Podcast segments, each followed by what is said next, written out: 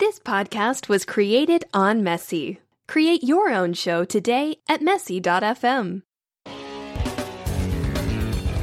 Welcome to Pace and Freedom. I am your host, James Pace. And before we get started with this amazing episode, I got a few announcements to make. So today, I will have two episodes launched. I had the amazing opportunity to have two special, amazing guests come on my podcast this Saturday. And what I was planning to do is launch one this Monday and launch another one next Monday. But I felt that it was too important to not launch both of them this Monday. The next announcement is you will be able to get access of this episode in video, uncut, unedited, completely raw on my Patreon page if you're a patron. And I'm allowing any of the patron tiers to get access to these videos. So you can pay as little as $1 a month and you will get access to these two videos. And again, they're uncut, unedited. You'll get to see me stumble and you can laugh at me if you like and get to see the conversation at its most organic state. Now for this episode, I have special guest Cody Connor and he's a great friend of mine. I met him back when I was in the Navy. He was also in the Navy. We were actually both transitioning out of the Navy and we are both recovering alcoholics, if you will. And this topic means a lot to me because I recently just celebrated my five years of sobriety, which I believe is a huge milestone. And I wanted to discuss with somebody else that understands and has been sort of in the same shoes as I have and discuss this topic and discuss how it affected us. How did we realize that we were in this predicament and what we did to start a recovering process. But I also want our listeners to realize that even though we know that alcohol is not something for us, that doesn't mean that we believe in any sort of prohibition of alcohol. We know that every person is different. And we kind of extended that view to any other illicit drug and that prohibition will never stop addiction. If anything, it encourages more addiction. It encourages more violence and encourages a black market and a very true danger to society. So with that said, you can hear the whole conversation and I hope you enjoy this episode. Don't forget there is a, another episode, episode seven with special guest Grayson Kash Jackson, libertarian candidate for the 2018 governor race of Illinois. Without further ado, enjoy this episode. Welcome to Pace and Freedom podcast. Glad Happy to to have be you on. Uh, Cody, go ahead and kind of uh, introduce yourself, and we'll go from there. Uh, Cody uh, did five years in the Navy. Um, been sober for about a year and a half now. Um, the kind of anniversary date's March 27th, so I'm not sure how many months after a year now. Um, but now doing the veteran thing, going to school full time, and hanging out. That's the way to go, man. Uh, you moved out to Texas, so that's a pretty veteran-friendly state. So Yeah, it's uh, very nice with the benefits and everything. Um, actually, we, my wife and kids and I just got back from Colorado uh, two days ago, and we went out there, spent a couple days in a cabin. Uh, I went and talked to the advisors over at Colorado State, and we're looking at moving in the next 10, 11 months when this lease is up. uh, Uh, nice. Been very happy with uh, the the benefits and the way Texas treats its veterans. Um, just looking for somewhere else, you know. Yeah, I hear you. Same here. Like eventually we'll find a, another home other than San Diego. Uh, so this uh, episode, I wanted to uh, talk about um, you know alcohol dependency, and uh, you and I were we served together, and uh, we used to have a lot of great conversations about you know mental health and you know, at times politics, and we we agreed on a lot of things, which was pretty cool. Uh, a year and a half sober. That's that's a a big deal, man. I know how hard it is. Uh, I've worked up to five years. My anniversary just passed on August second. It was my fifth uh, anniversary. So congratulations to you on on reaching it that uh, far. I know how hard it is. Uh, there's a there's a big stigma with what is what are your, your thoughts on it? Uh, my thoughts are still, uh, I guess, kind of developing. You could say uh, it's the whole addiction. I also had a, a, pretty bad accident that you were aware of. Uh, came with a coma, severe TBI, but uh, that and my addiction really kind of coincided, um, and it fast it sparked a fascination with the brain that is yet to be satisfied. Um, caused me to pursue a degree in uh, neuroscience and to try and get a better answer. But my personal belief is uh, I don't. It kind of find fall into the gray area in between the disease model and uh, free will, lack of free will.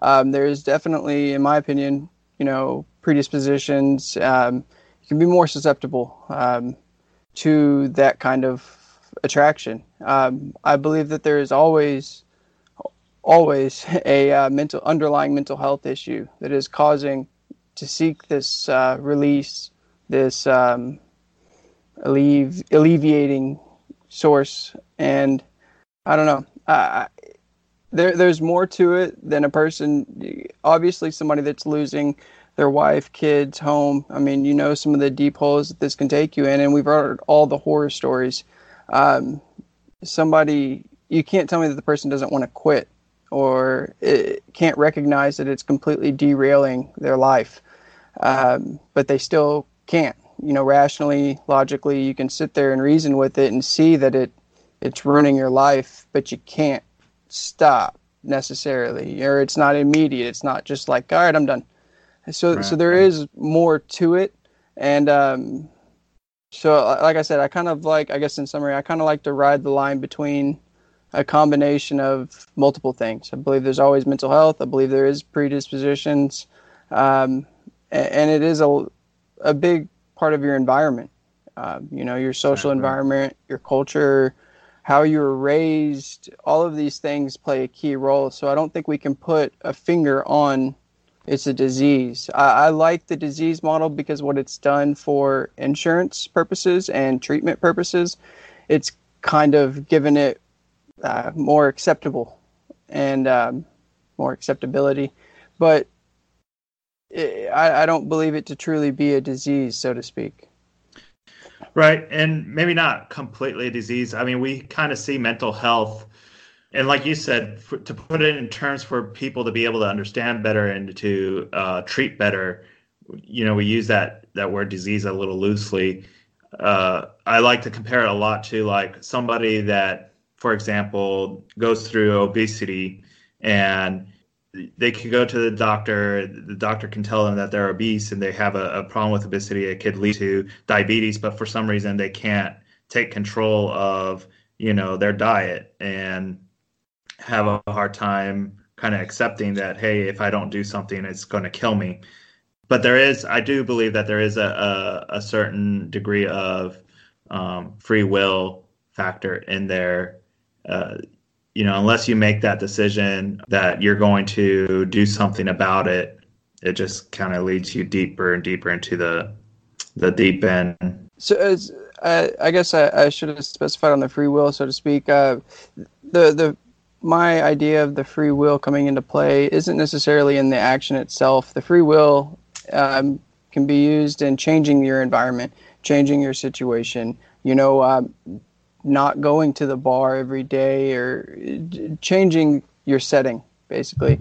Um, because that's a great example in this one I turn to a lot is, you know, turn on TLC and watch My 600 Pound Life. And th- th- there's a clear example of somebody that as having a doctor tell them you will die if you keep doing this and they believe that but yet they can't stop right. it's and that's even you know with the alcohol and stuff it's hard because it's less visible you know you can have right. high functioning alcoholics and, eh, and and even not high. You don't even have to be high functioning, and you can the the effects are still can still be hidden much right, easier than 600 pounds. yeah, exactly. And it's a lot more hidden. It's a lot more acceptable. It seems like again, is there's with that stigma that still exists. I don't think it's maybe as much as it used to be, but that somebody that drinks, they there's no problem with them. It's just that they overdrink and that they're just not responsible, and that's why they're the way they are. Instead of seeing, okay, well, there there's a problem with that person, you know, and they they might need help. Uh, the other stigma also is that they're just bad people and they just choose to make bad decisions uh, on, you know, and not good ones. I forgot now. I don't know where my train of thought was going with that, but uh, for for you though, what what did you feel? Well, let's go back a little bit. Uh, let's talk a little bit more about like kind of your history, and then I, will go a little bit over my history as well, like of alcoholism. What what did did you see that was going wrong? Like, what were the the signs for you? Uh, obviously, you know, you said that you had that accident and that you were in a coma and you had several injuries from from that. But I mean, you do see some of the other signs right now. Now you see you can look back and see what the signs were, right? Yeah, uh, there was. It was my only means of uh, of alleviating stress, uh, emotional, physical. Uh, that was the real thing. That it, the accident wasn't.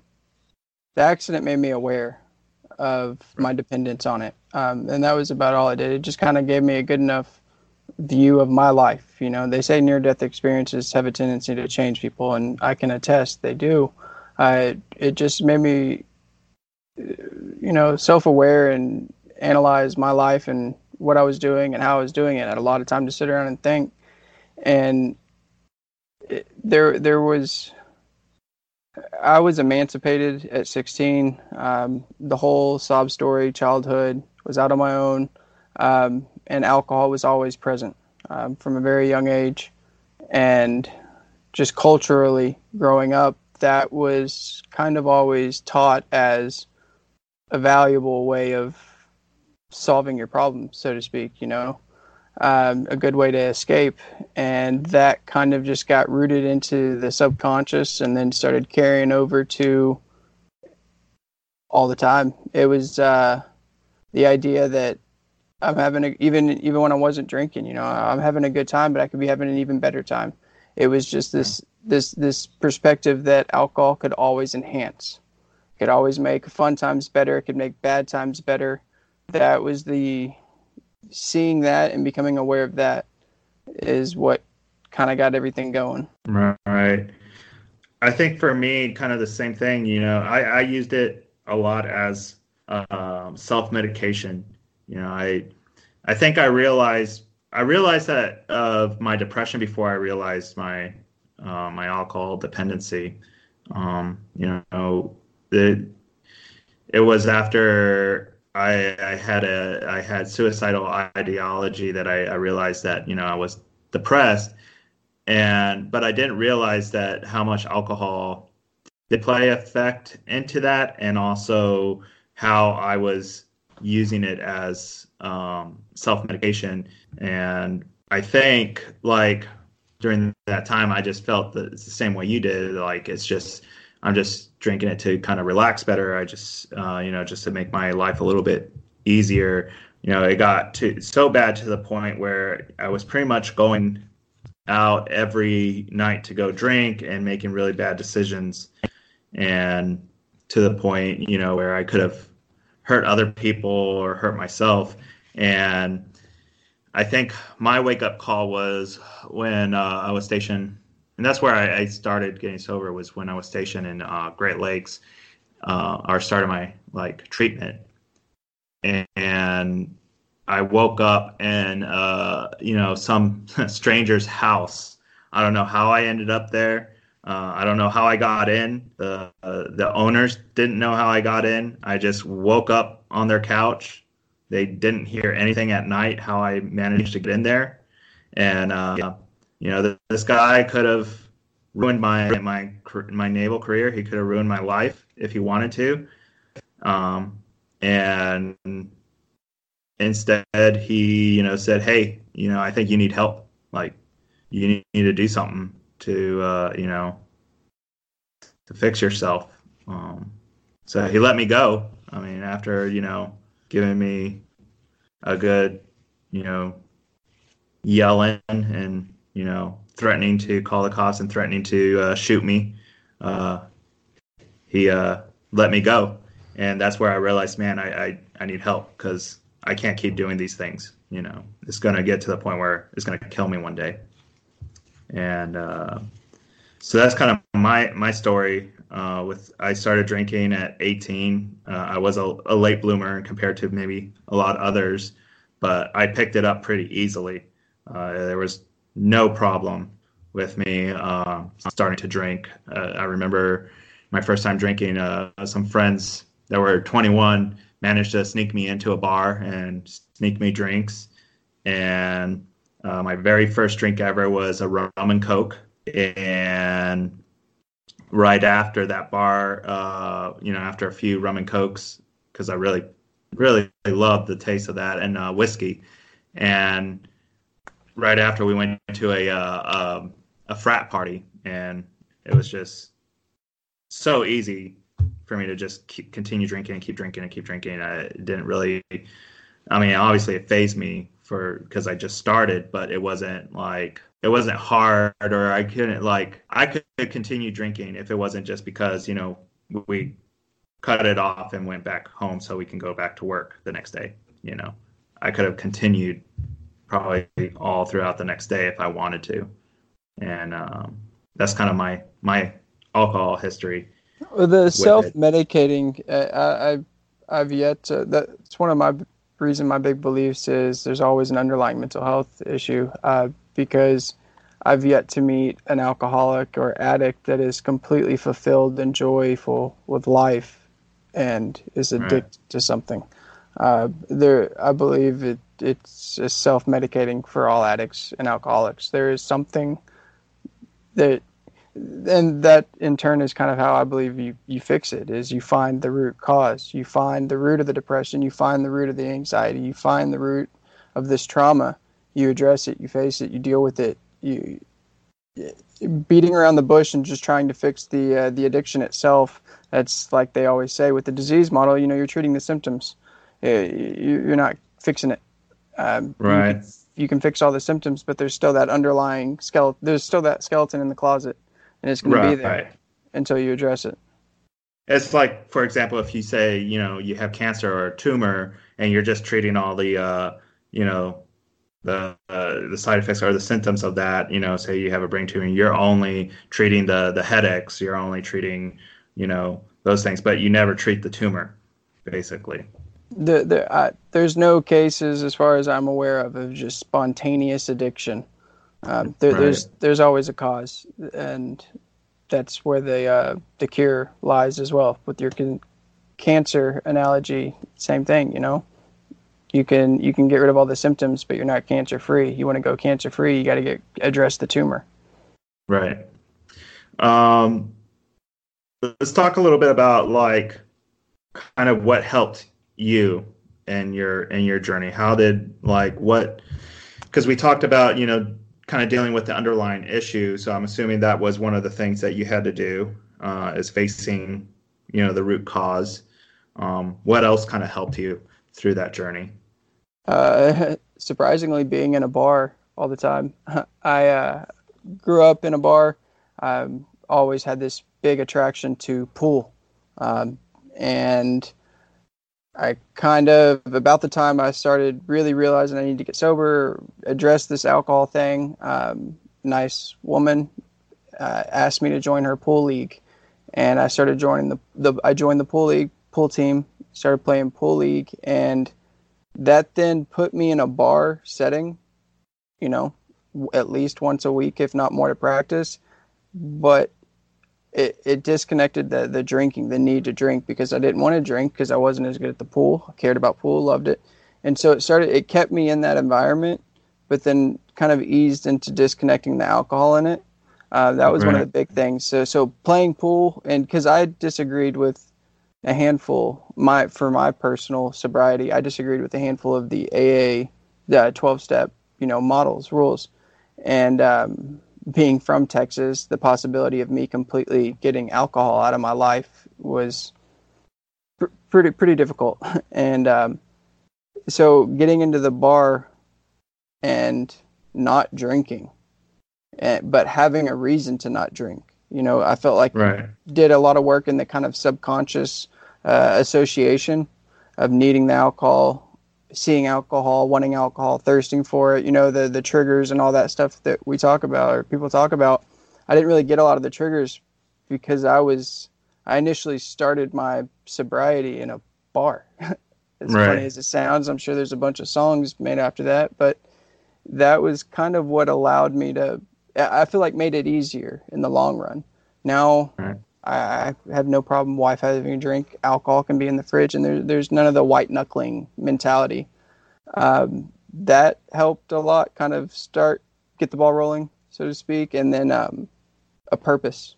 Uh, I found a purpose with uh, this whole neuroscience thing. It, it fascinates me. It, it, it, excites me. It intrigues me. Uh, it's it's put tons of goals uh, ahead of me to work towards. Um, right. and alcohol, I, I finally had realized, you know, alcohol impedes all of the things I want. And I know that I've been to a bunch of AA meetings and stuff, so I know these conversations take place all the time. Of like, I see how bad alcohol is affecting me, and um, you gotta you gotta convince the subconscious of all of that, and right. the neuroscience, and then the the bar, me playing pool league those two things kind of in combination helped me just disassociate, just disconnect, d- gain some distance from it um, right, psychologically. Right. And, and, then once I had, uh, it kind of worked out to where I had a good three, four months sober. Um, went to Las Vegas for a huge pool tournament. And my birthday is in March, March 14th. My wife's birthday is March 18th. The pool tournament was in March, and it was our first time to Vegas. I've been sober for four or five, I don't, I, several months, and um, we go to Vegas, and we had talked about it, and I was going to have a couple drinks, and we were going to see what all happened. And the first night we were getting there, or first night we got there, me and my wife actually got into like a an argument, a disagreement, and like as we were about to pour glasses of wine, and I had ident- I had recognized that the big reason that I, the big cause for my drinking was uh, for em- emotional distress. Like I always drank to suppress the emotions, right? And as I'm sitting here, wine bottle corked out and everything, and about to pour this glass of wine, I realize we're in a fight and I have this thing, and I'm like, no, I'm not going to drink right now. This is why I used to always drink. I'm not going to drink. My emotions are high, blah, blah, blah. So I put the cork back in the bottle. Um, we went to bed, woke up the next day, tournament starts, and then still kind of in my head, the internal dialogue, I was like, well, I didn't drink for that last night. Everything's good. Me and my wife are good now. And so I, I started drinking. And then the night kind of went to shit. Um, and then the next morning, of course, I drank too much. The next morning, woke up and then had this epiphany of like, I was aware of my thoughts when I was drinking, and I was able to see the radical shift in priorities in my life. Mm-hmm. Like like it went from us having a good time. We were going to a Cirque du Soleil show um, to like walking around this casino with a short amount of time before we start trying to find somewhere to get a drink and my wife's feet are hurting because she's in heels and she's trying to keep up and, and, i'm trying to find a drink before we go sit down in this show and right. seeing that how it took over my priorities and it, my purpose and everything it, it, oh, and that that whole experience also showed me that okay, I had kind of checked off that I could not drink uh, in, when emotions were involved. I, I couldn't do that. I'd already recognized that, and so that's like the night I put the cork back in the bottle. But then the next day, everything was perfect. You know, wife, our relationship was great. We were doing good. I was playing good in the pool tournament, and this was supposed to just be your normal casual drinking. How one should be able to enjoy themselves when drinking. And right. it completely went to shit.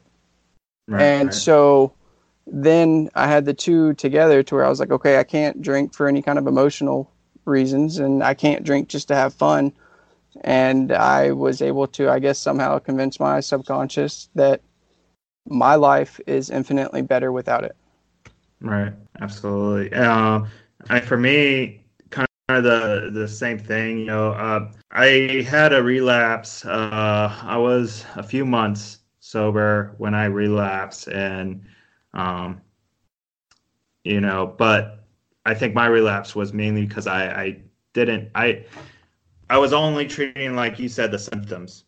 I did when I first decided that I wanted to become sober because I was told, you know, oh, you need to fix this. You need to, you know, you need to work on your your drinking and your drinking is a problem. So, you know, yeah, I was able to go get it treated and I was able to stay sober for a while. And but my underlying issue, as you like said, uh, my depression wasn't gone. Like I was still dealing with depression. I was dealing with severe anxiety. I was on medication for both uh, and trying to treat that and just trying to find the right medication. And through that process, you know, um, I was going through a divorce and um, trying to be able to see my kids, and it was just all too much. And I think, you know, I relate to that that thing about emotions that you mentioned. You know, you can't drink um, when when you're having these certain emotions, and I fell into that trap and drank during those emotions, which made things even worse in my life. You know, to the point where um, I wasn't able to see my kids for a very long time until I can like kind of get myself together again. And after that, I focused more on the depression. I started learning more, a lot more about mental health and how it affects me and how it affects other people and stuff. Uh, I, you know, went as far as going and buying the D- DSM five, um, which I probably could have found it used somewhere for a lot cheaper, but I don't know why I went for the brand new uh, book, and it cost me like an arm and a leg. And um, but just being able to get over those things helped a lot as well. I did suffer a little bit with the white knuckling for quite a while, and I realized why that was. And I think you were able to find that a lot sooner than I was able to. Um, was the whole finding, I guess, meaning, uh, like you said, the pool uh, and the uh, neuroscience. And for me, I didn't really have anything. After I was able to treat the alcoholism and I was able to treat uh, my mental health issues, I I didn't really feel like I had a purpose in anything um, or a reason to kind of you know. Uh, so uh, the thought of alcohol was always on my mind. Of well, you know, maybe it wouldn't be too bad to have a drink here and there. Maybe I can't control myself, and I would talk a lot about it with my my wife now. Um, you know, I'm I, I, probably in the two years that we've been married and three years that we've been together, I, I probably asked her about a dozen times, "Hey, what do you think if I just had a drink? You know, what? Maybe it won't hurt. Maybe you can help me and say, "Hey, stop here." And she would always tell me, "No, you know, I kind of like you sober. You know, I know the history and I I've heard the history from other people about how you were when you were drinking. You know, let's just stay sober. You know, it's not a problem for me. And it wasn't until I found meaning, which was you know the politics and uh, the libertarian movement that, uh, and now this podcast is now it's a lot easier. I don't have those cravings pretty much anymore. Well, because alcohol is excellent at filling the void of a purpose. Um, you know, right. and, and, so when you don't have that purpose and you don't have a goal and you don't have a reason to do things and you're just bored with life, not in the physical moment, but with just your life, alcohol it gladly fills that void and it just makes the void even bigger and bigger and bigger, but it keeps filling it. right. So I think you and I talked about this before about making drugs legal. Is that kind of still your your idea? Absolutely. I believe all drugs should be legal. Awesome. See, I'm glad that we're so. We haven't talked in a while, in a few months, so no, you've been busy. I've been busy, so. All we're doing uh, with drug prohibition is facilitating the black market, making the market, black market profitable. The only reason it exists is because we created it with making these things illegal. Uh, they haven't gone anywhere and they're not going anywhere. We have maximum security prisons that we can't keep them out of.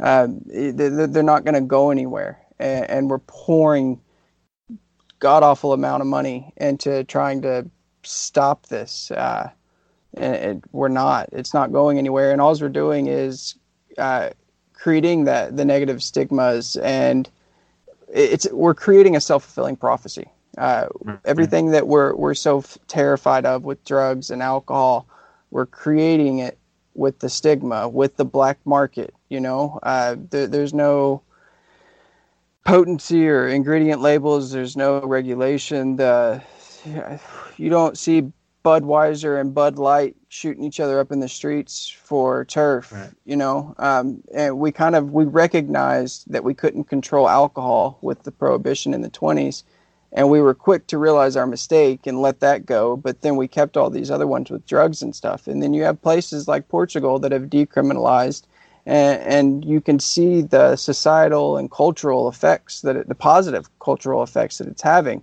um, we, we, give you a drug we, we give you a drug charge. We throw you in prison to teach you how to be a productive member of society again. But yet we let you out with a record and probation, and we make it impossible for you to be a productive member. And it's uh, right. the, the the whole thing is just. Uh, I saw a picture once of a snake eating its own tail, and that's exactly that's like the best physical representation of what we're doing by prohibiting drugs. It's com- it's destroyed, stunted uh, beyond belief our research into this stuff. Uh, we're having all the MDMA, LSD, psilocybin. We're starting to see again huge uh, psychological benefits and possibilities with it. Uh, the the addiction issue as itself, the research and study on it is been completely stunted with this. It, it, it's it's dumb. It's it's a very primitive thing. Uh, to, right. to, to, this prohibition of drugs, uh, something that I can do in my house and it does not affect my neighbor, the libertarian part of it's not affecting anybody. And, and we've had tons of um, successful, admirable, respectable people throughout our our country alone that have used drugs that we are now Schedule One and Schedule Two. Right. You can be a productive member of society and still do, use drugs. That's that's my belief. Um, we've accepted we we've deemed alcohol as a, an acceptable risk, but yet it's the number two leading preventable cause of death in America. You know, and number right. one is the number one is tobacco, and that's another acceptable risk. You got all these other drugs that are at the very bottom, and, and we've deemed those as not acceptable. Right. I, I I think it's dumb. I uh, and I 100% agree. Um, you know, and the other thing too with uh, the prohibition, it causes there's no like way to really tell what you know if you're a black market buyer uh, and buying illegal drugs. there's no way to know what you're buying, and you could be buying something potentially very dangerous for you. You know, you could be thinking that you're just buying LSD, you know, and as you say, there's some really good medical properties, um, and you you go with that mentality buying it from the black market, but then you might not be getting what you're thinking you're buying. If it was open, you always know, as you said, uh, you know, with the example of Budweiser, when you go buy Budweiser, you know you're getting a beer. Uh, you know, you know that there's nothing else in it. You know, you know that there's no other poisons, and, and it's safe. and the the idea, the purpose of the prohibition was to discourage or deter the use of them. Well, it's not. You know, we're experiencing a drug epidemic right now. We've had multiple drug epidemics since we were in a drug epidemic when it started in the 60s. They haven't gone anywhere. You know, you look at our right. use compared to other countries, our drug use is still top five uh, across the board, you look at our overdoses and our deaths, we're still leading. Like, right. so it's not working. So if even if this whole legalizing thing doesn't have the beautiful outcome that you and I think it might, it can't be worse than what we're doing now. You know, exactly. We're trillions of dollars in debt, and we're pouring more into it, and we're just getting worse results. Uh, right. Einstein saying about doing the same thing over and over and expecting a different outcome is the definition of insanity. We've been doing this for decades now. Right. It's insane. And we're, we, we every year we invest more money into the budget and we give more money for it and we expect a different outcome. And we get the same outcome every year. The drug problem gets worse. Mm-hmm. And yet every year we do the same thing. Right. It only makes sense. And, and, you know, I was just talking about this with somebody earlier, you know, it just amazes me that people cannot really, the people that are so strongly against, and I'm not talking about politicians or government, I'm just talking about, you know, the, the average person. There's so many that are like, would be against legalizing drugs. And it just surprises me, I guess, that they cannot see the negative effect of prohibition, right? And how they cannot see how there is this corruption uh, in government for the reasons why they're prohibited. Obviously, the the government makes money, you know, off of this. Uh, the people in government make money off of this with keeping people in jail. The body count in in our um, prison system is the highest in the world they make money off of that. Uh, these a lot of these prisons are privatized.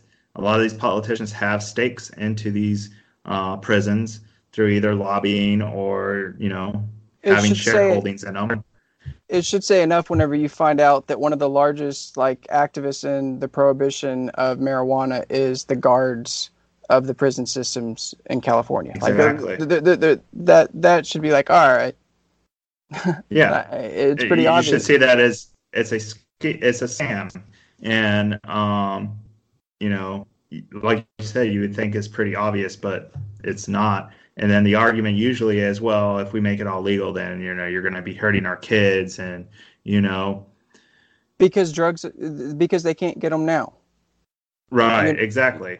You know, they, and if they, they, don't get drugs, they're getting alcohol, and if they're not getting alcohol, they're uh, huffing uh, paint cans. If they're not huffing paint cans, they're huffing their own shit. You know, um, kids are going to do what they're going to do, and to blame it on something else other than your your parenting skills is just shifting the blame. Mm-hmm. And it, yeah, definitely prohibition does not work. And you know, I say this, and people look at me like I'm crazy. And there's a lot of people that believe that uh, believe that prohibition doesn't work. We we do we are seeing it a lot more now. A lot more people are coming out saying that you know go ahead and legalize marijuana. They're being a lot more accepting. I would just like to see at some point where we're just kind of accepting with all drugs and just know, hey, just like you and I know that okay, alcohol doesn't work for us for other people to just get to that point where they can say, hey, you know, LSD doesn't work for me, uh, marijuana doesn't work for me, uh, cocaine doesn't work for me, whatever the the the poison is, you know, that it doesn't work for them. Well, and and I think there could be huge benefits of reducing the stigma to where it's like the only thing that is socially acceptable at, at the moment is alcohol. Uh, that is the only socially acceptable way to alter your consciousness in a group basically. Uh, we you see business meetings, you see all kind of things based around this, and, and all you can do that with is alcohol, and that's because of the negative stigma we have to all the other drugs. Um, right. If we if we could shift that to where you're not forcing your your drug addicts to alleyways or to crack houses, that they could do it. I'm not saying it doesn't need to be like a heroin bar, but but it, it right. wasn't so shunned and it wasn't so just viewed as like you're a piece of shit you're you're worthless and you you don't benefit society in any way because you do the drugs. That's the way it's viewed right. now. And so we force them into that corner. All they're allowed to do is associate with other drug addicts and other crack or heroin addicts. That's all they can do. And i feel like if we could open that up and let them let them out let them breathe so to speak of they could still be I don't know. We can still be productive members of society, and we can a lot easier identify, you know, those that do have problems. You know, just as we, you know, we're now more accepting and the idea that alcoholism is a thing, and we're now are a lot easier able to identify who those people are that need help. Like you said, with drug addicts, you know, for illicit drugs, it's a lot harder. They do it in, you know, in the back alleys. They'll do it in their homes. The next thing you know, you know, they're overdosing, and we're not able to identify these issues because it's so unaccepted and so hidden. If it was out in the open, we can we can see who, who needs help. And just like alcohol, I believe that there are a lot of people that would be able to do drugs and not affect them the same way uh, negatively. We see that with marijuana now that is uh, getting legalized in a lot of places, and you see some people that can that that doesn't really affect them as much, uh, if at all. And you see other people that you know they get pretty darn stoned. From what I've been told, that that also has to do with what kind of marijuana you might smoke, but um, and surprisingly, genetics. Yeah, exactly. And um, so, yeah, I would like to see you know for uh, less and less prohibition. I think we're getting better at it. I think that um, anti-prohibition movement has a big win with uh, with marijuana getting legalized in more and more places. Uh, it's still an uphill battle. Uh, I was talking in one of my episodes about how you know even though it's legal in California, there's actually a lot of mun- municipalities that decided that no, we're still going to prohibit it, and uh, you know passed regulations and laws. Uh, one being an example is Bakersfield, where you know it's not, not legal to sell marijuana in Bakersfield. Um, and it's silly because people are going, they think that it's going to stop people from smoking, and all they're going to do is go to the very next city over and purchase marijuana, smoke it there, or bring it back and smoke it in Bakersfield, whatever. And it's just a bad strategy. Uh, Bakersfield, which is a city that is so poor and you know uh, could benefit greatly from the business of selling marijuana and you know produce uh, a stronger economy through it yet they're just giving that to the city right next to them you know taking they're taking all the business over there so now that city is going to be a lot more productive and a lot more successful and better ec- economically than Bakersfield, which makes no sense to me. So that that was kind of my. I thought the nation would uh, kind of see that of you know Colorado had its estimated annual uh, profit in the first quarter whenever they legalized, and it's like I really thought that once the other con- states saw that we could start moving in the nation. You know, we're all about America is great at regulating and profiting. And if they would just mm-hmm. regulate and profit this drug industry, they could they could we could get feel the profits instead of right. the cartel. And yeah. that's that's this whole border issue. All of this is based around the fucking black market and yeah. uh, and you would think it would be like completely obvious, but obviously there's people that are benefiting from that prohibition, and that's what I think the average Joe needs to realize. Like, you know, we're seeing it being successful in certain states. Why? Why isn't the you know big government? Why can't they see this? And it's because they're protecting their assets. So, um, and that's what's scary is whenever you think that the assets are greater than the assets of legalizing. You know what right. I mean? We mm-hmm. see we, we we can see how much we can profit off of this um, if we legalize, but they won't do it because their profits are so much greater. Right. That's that's scary. Yep, it is. Well, thanks so much for this discussion. Uh, we're running out of time, and, and yeah, it's nice to see you again, man you and I keep in touch, but we get busy with our lives and we don't talk as much anymore, being in a different state. It's always a pleasure to talk to you, man. I, I it I learned so much from you, um, and hope, yeah, So I appreciate it, and thanks for being on the podcast. Uh, hopefully you had fun. Yeah. With it. and, yeah, call me uh, back sometime. Yeah, definitely. I'll probably bring you in for you know, uh, kind of. I, I have a plan to like bring people back in for like follow up uh, episodes and stuff like that. So I'll let you know definitely. Especially now you're going to become a, a neuroscience a scientist. So you know, That's plan. Definitely, yeah, definitely good to have that resource. So, all right, man. I appreciate it. It was a pleasure. Yep. Thanks. Have a good one. Uh, I hope you enjoyed this episode. Don't forget to subscribe, like, and share this podcast. Until next time, this is Pace and Freedom.